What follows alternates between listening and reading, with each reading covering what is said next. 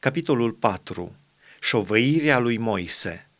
Moise a răspuns și a zis: „Iată că n-au să mă creadă, nici n-au să asculte de glasul meu, ci vor zice: nu ți s-a arătat Domnul.” Domnul i-a zis: „Ce ai în mână?” El a răspuns: „Un toiag.” Domnul a zis: „Aruncă-l la pământ.” El l-a aruncat la pământ și toiagul s-a prefăcut într-un șarpe. Moise fugea de el. Domnul a zis lui Moise: „Întinde-ți mâna și apucă-l de coadă.” El a întins mâna și l-a apucat, și șarpele s-a prefăcut iarăși într-un toiag în mâna lui. „Iată,” a zis Domnul, „ce vei face ca să creadă că ți s-a arătat Domnul, Dumnezeul părinților lor, Dumnezeul lui Avram, Dumnezeul lui Isaac și Dumnezeul lui Iacov.” Domnul i-a mai zis: „Bagă-ți mâna în sân.”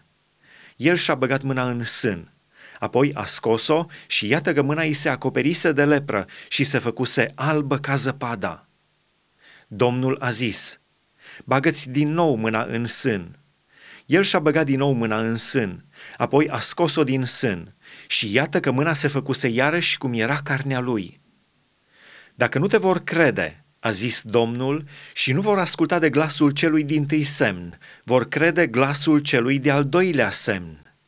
Dacă nu vor crede nici aceste două semne și nu vor asculta de glasul tău, să iei apă din râu și să o torni pe pământ.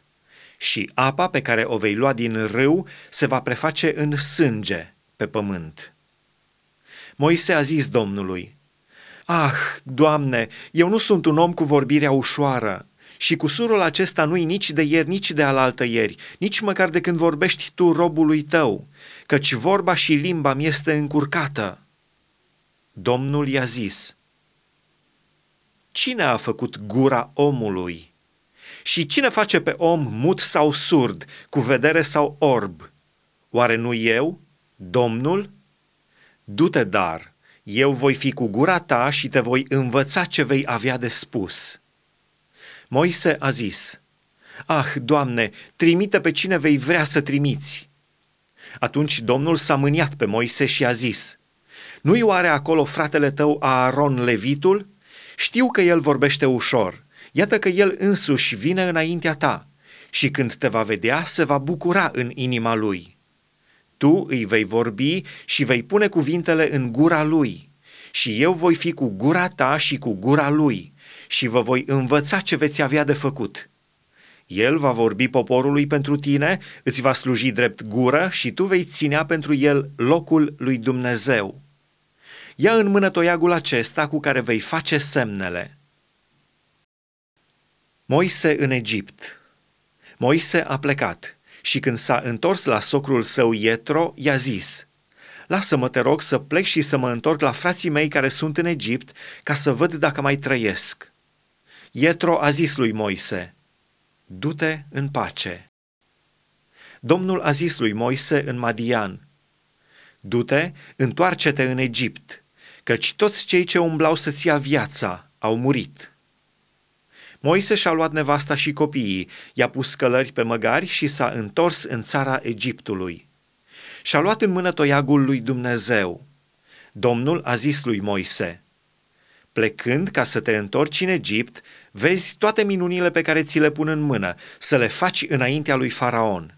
Eu îi voi împietri inima și nu va lăsa pe popor să plece. Tu vei zice lui Faraon: așa vorbește Domnul, Israel este fiul meu, întâiul meu născut. Îți spun, lasă pe fiul meu să plece ca să-mi slujească.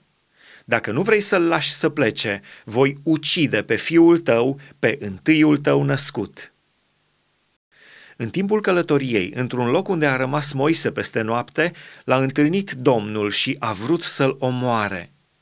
Sefora a luat o piatră ascuțită, a tăiat prepuțul fiului său și l-a aruncat la picioarele lui Moise zicând: „Tu ești un soț de sânge pentru mine.”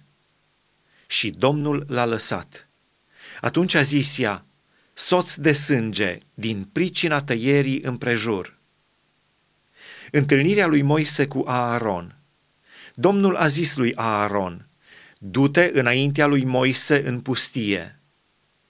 Aaron a plecat, a întâlnit pe Moise la muntele lui Dumnezeu și l-a sărutat. Moise a făcut cunoscut lui Aaron toate cuvintele Domnului care îl trimisese și toate semnele pe care îi poruncise să le facă. Moise și Aaron și-au văzut de drum și au adunat pe toți bătrânii copiilor lui Israel. Aaron a istorisit toate cuvintele pe care le spusese Domnul lui Moise. Și Moise a făcut semnele înaintea poporului. Poporul a crezut. Astfel au aflat că Domnul cercetase pe copiii lui Israel, că le văzuse suferința și s-au plecat și s-au aruncat cu fața la pământ.